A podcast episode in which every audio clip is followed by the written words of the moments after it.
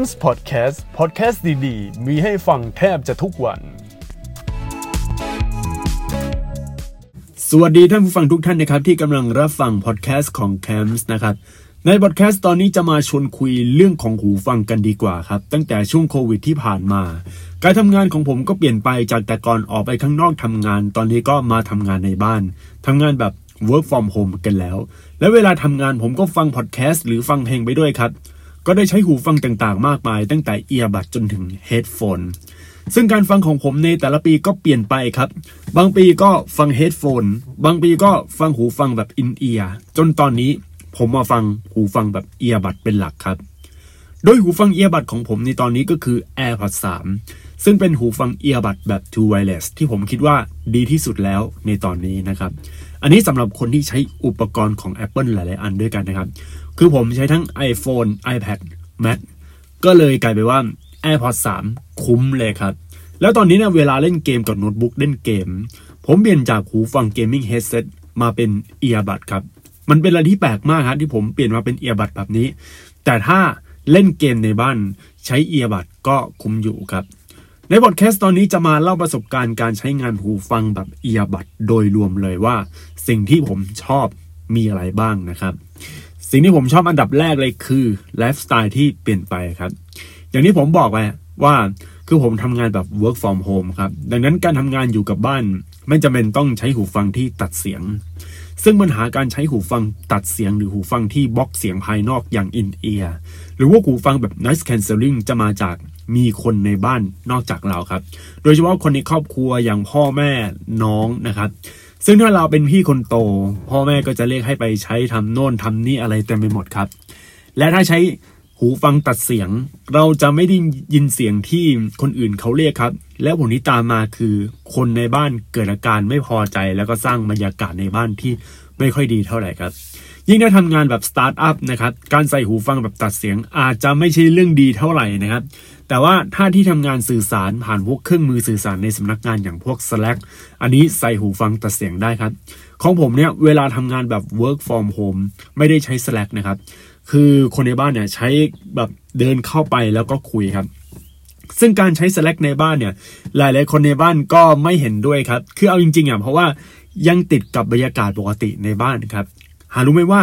การทำงานก็เป็นอีกแบบหนึ่ง แต่พ่อแม่ก็ไม่เข้าใจคิดว่าเฮ้ยนี่คือบ้านนะนี่ไม่ใช่ที่ทำงาน แต่จริง ๆ ผมทำงานอยู่นะครับ ก็เลยเกิดปัญหาทะเลาะกกันบ่อยมากเลยครับ เพราะว่าเรียกแล้วผมก็ไม่ได้ตอบรับนะครับ คือฟังดูอาจจะแปลกๆฟังดูอาจจะแบบเอ้ยมันมันใช่เหรอคือบางทีก็ต้องฟังคนอื่นพูดบ้างอะไรบ้างนะครับ คือเรื่องแค่เนี้ยมันเป็นเรื่องได้เลยเนี่ย แต่สำหรับบ้านผมนะครับ การเรียกแล้วไม่ขานรับถือว่าเป็นพฤติกรรมที่แย่ เป็นพฤติกรรมที่ไม่เหมาะสม ไม่มีการรัเทศะไม่มีโอ้โห เยอะไปเลยนะครับ ซึ่งผมเองเนี่ยเคยทำงานประจำมา มันจะไม่มีปัญหานี้นะ คือถ้าจะเรียกเขาจะส่งข้อมูลผ่านพวกแชทไม่ว่าจะไลน์ไม่ว่า Messenger ไม่ว่าพวก Slack นะครับ คือไม่ใช่มาเรียกปากป่าแบบนี้ บางทีคือเดินเข้ามาคุย แล้วตอนที่ผมทำงานประจำอยู่เนี่ย ผมจะนั่งแล้วก็ผมเห็นตรงข้างหน้าเลยเป็นทางเดินถ้าสมมติคนเดินมาผมก็โอเค เหมือนเขาจะเรียกอะไรผมแล้ว แล้วผมก็จะเตรียมตัวนะครับ แต่ว่าในบ้านเนี่ยอยู่ๆมาจากข้างหลัง ก็เลยเออทำตัวไม่ถูกนะครับ เลยผมหาวิธีแก้ไขให้ลงตัวที่สุดครับ จนสุดท้ายผมเจอวิธีแก้ปัญหาครับ คือเปลี่ยนเป็นหูฟัง earbud ครับ ซึ่งจุดเด่นของหูฟัง earbud ก็คือ เราจะได้ยินเสียงรอบข้างได้ดีกว่า แต่ถ้าหูฟังที่สามารถฟังเสียงรอบข้างได้ที่สุดนะครับ อันนี้ต้องยกให้หูฟังแบบ bone conduction เลย แต่สำหรับผมนะ อันนั้นอะมันก็มากเกินไปมันเหมาะกับการขี่จักรยานการวิ่งพวก outdoor นะครับ เพราะว่าคุณภาพเสียงที่ได้ยินคือ drop หนักกว่าฟังเพลงปกติมาก คือตอนนั้นผมฟังเพลงโดยใช้ หูฟังแบบ bone conduction เนี่ยโอ้ยผมไม่โอเคเลยมันฟังแบบอะไรของเองอะไรอย่างเงี้ยมันมันไม่มีเนื้อเสียงมันมีเนื้อเบสมีแบบเหมือน ถ้าเป็นเสียงพูดทั่วไปเสียงแบบที่ไม่มีเบสอันเนี้ยยังโอเคนะครับ ต่อไปครับความชอบที่สองคือเรื่องของเวลาฟังหูฟังเอียบัดเนี่ยมันไม่รู้สึกหนักหัว แต่ว่าถ้าเป็นหูฟังอื่นเนี่ยมันหนักหัวอย่างพวกเฮดโฟนนะครับ คืออาการหนักหัวเนี่ย มันจะเกิดขึ้นกับหูฟังแบบเฮดโฟนครับ ผมใช้ AirPods Max มา เวลาใช้งานทั่วไปเนี่ย ก็จะใช้ AirPods Max แต่ว่าถ้าเล่นเกมก็จะใช้ SteelSeries Arctis Prime ทั้งสองหูฟังเนี่ย เป็นหูฟังที่ดีมาก ๆ นะครับ คุณภาพเสียงสุดยอดมาก โดยเฉพาะ SteelSeries Arctis Prime 2 เนี่ย มันมันไม่มีอาร์มสองต้องเรียกว่า Arctis Prime นะครับ คือตัวเนี้ยมันใช้ driver แบบไฮไฟเลย เป็นพวกแบบยังไงอะ เป็น Hi-Res เออทำให้เวลาฟังเพลงแบบเสียง Hi-Res มันจะใสกิ๊งนะครับ แต่สิ่งที่ต้องแลกก็คือความรู้สึกที่มันจะโดนกดหัวนานๆ แล้วก็ความไม่คล่องตัวเท่าไหร่ครับหลังๆมาเนี่ยไลฟ์สไตล์ผมเริ่มจะเป็นมินิมอลมากขึ้น อันไหนที่มันเทอะทะ ผมก็ไม่ได้ใช้งาน เลยมาสนใจหูฟังแบบ earbud ที่ค่อนข้างจะ overall มากกว่า เอาจริงๆในปัจจุบันเนี่ยเวลาผมไปเที่ยวไหนมาไหนนะ ผมจะพกแค่ iPhone power bank แล้วก็กระเป๋าเป้อะไรแค่นั้นนะครับ เมื่อก่อนเนี่ยผมจะพกกระเป๋า แล้วก็มีกล้องอะไรเต็มไปหมด คือผมจะใช้กล้อง mirrorless ในการถ่ายรูป ตอนแรกคิดว่า mirrorless เนี่ยมันโอเคแล้วถ่ายรูปออกมาสวย แต่ว่าปัญหาที่ตามมาคือบางที่เขาจะมองว่าการที่เราใช้กล้อง mirrorless เนี่ยถือว่าเป็นการถ่ายเชิงพาณิชย์ อาจจะต้องมีการคุยมีการขออนุญาตแล้วแบบ โอ้ย คือเราแค่ถ่ายที่แบบถ่ายเล่นๆเท่านั้นเอง ก็เลยสุดท้ายก็มาตัดที่ ใช้หู ใช้ตัวอะไรอะเป็นกล้องมือถือพวก iPhone อย่างนี้จะดีกว่านะครับ แต่ว่าหลังๆมาเนี่ย มือถือ iPhone เริ่มจะแบบบางร้านเขาเริ่มไม่ให้แล้วนะ ต้องดูด้วย เพราะว่าบางทีถ่ายแบบอุ้ยมีคอมเมอร์เชียลอะไรอย่างเงี้ยนะมัน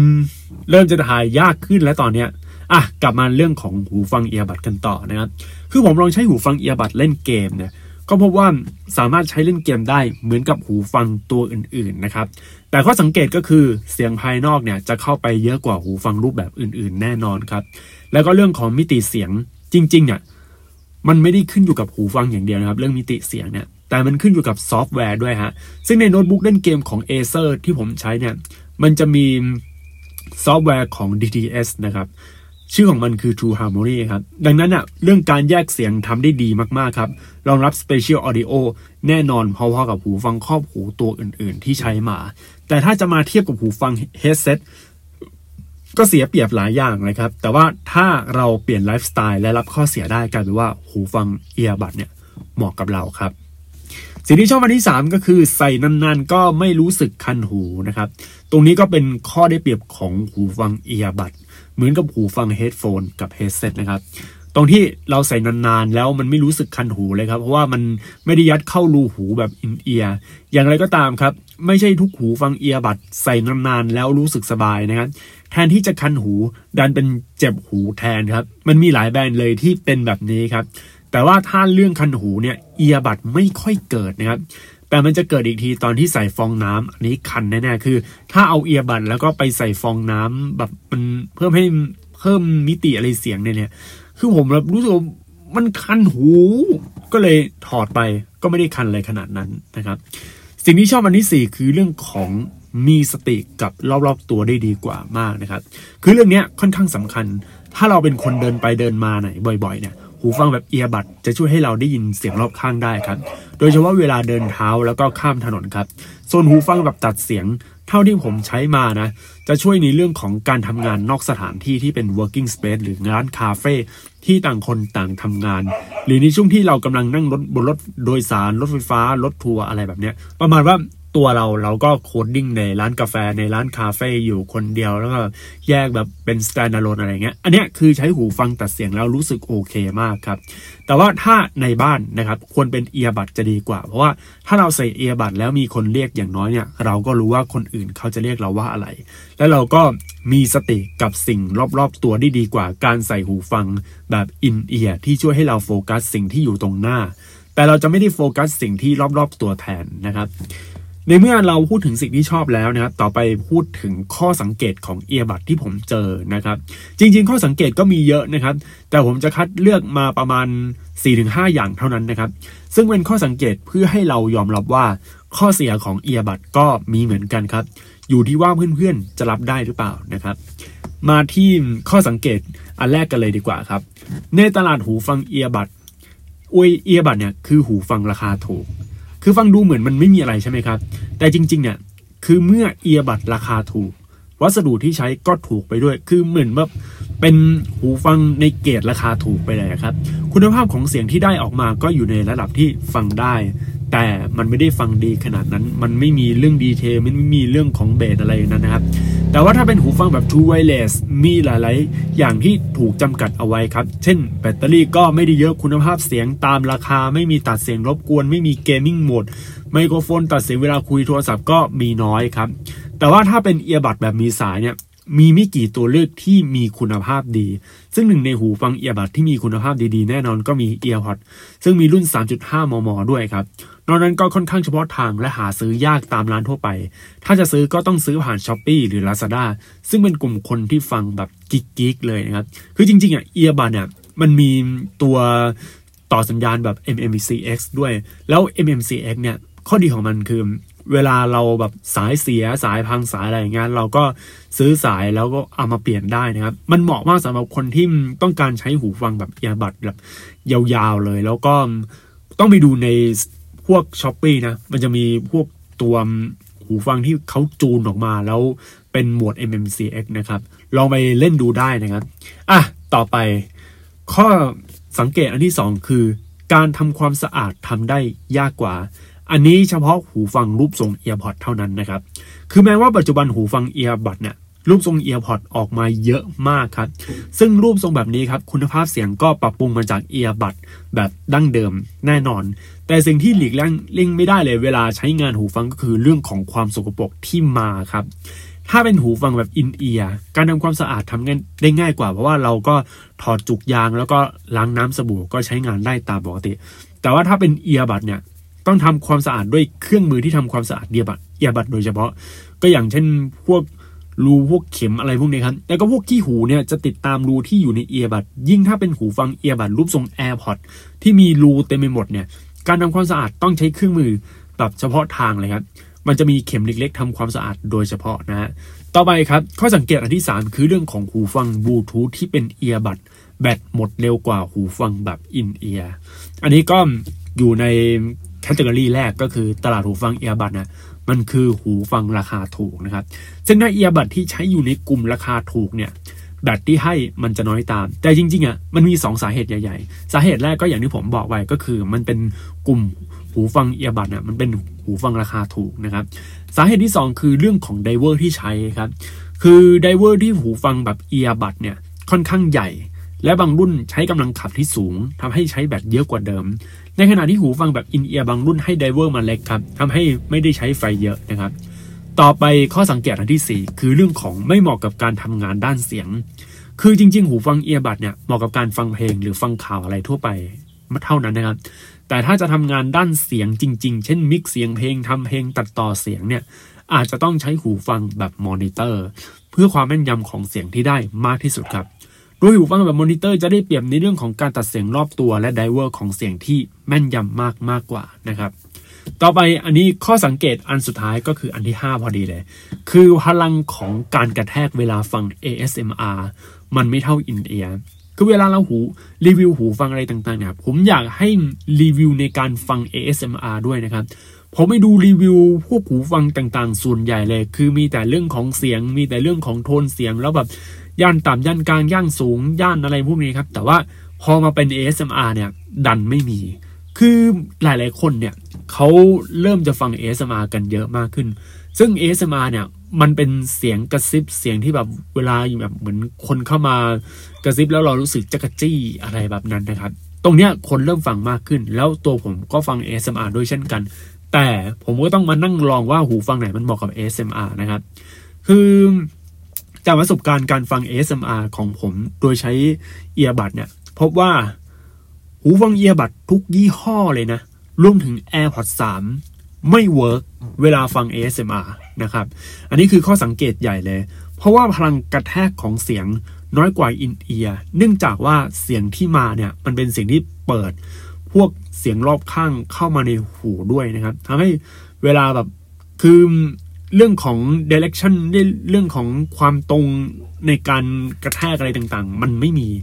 ถ้าเป็นหูฟังแบบอินเดียเวลาแบบมีพวก ASMR สายแค่หูแค่อะไรอย่างเงี้ยนะ มันจะมีขึ้นขึ้นแล้วมันกระแทกหูจริง ๆ เหมือนแบบว่าเขาแบบยังไงอะ มันมีอุปกรณ์ที่คาอยู่ที่รูหู แล้วมีเสียงขึ้นขึ้นขึ้นมันรู้สึกให้อารมณ์ในการแคะหูอย่างแท้จริง แต่ว่าถ้าเป็น ASMR โดยใช้หูฟังแบบ earbud เนี่ย มันเข้าไม่ถึง อันนี้ อันนี้คือข้อ concern ใหญ่เลยนะครับ ดังนั้นใครจะฟัง ASMR ควรหาหูฟังแบบ in-ear หรือถ้าเป็นพวกหูฟังแบบ headphone ก็ได้แต่ถ้าผมแนะนำที่สุดนะ คือ in-ear ดีกว่าครับ ทั้งหมดนี้นะครับก็คือการเล่าประสบการณ์การฟังเพลง แล้วก็ฟังเสียงอื่นๆ ด้วยหูฟังแบบเอียบัดนะครับโดยส่วนตัวเนี่ยผมชอบนะเอียบัดเนี่ยเราสามารถใช้ได้ทุกสถานการณ์เลยแต่ว่าถ้านั่งบนรถเมย์อยู่ใน BTS เบื่อพวกคำ announcement อย่างผู้โดยสารโปรดทราบอะไรเนี่ยผมแนะนำว่า ให้ใช้หูฟังแบบตัดเสียง พวก in-ear พวกแบบ headphone อย่าง AirPods Max จะดีกว่าครับพบกันใหม่ในพอดแคสต์ตอนหน้าครับ สวัสดีครับ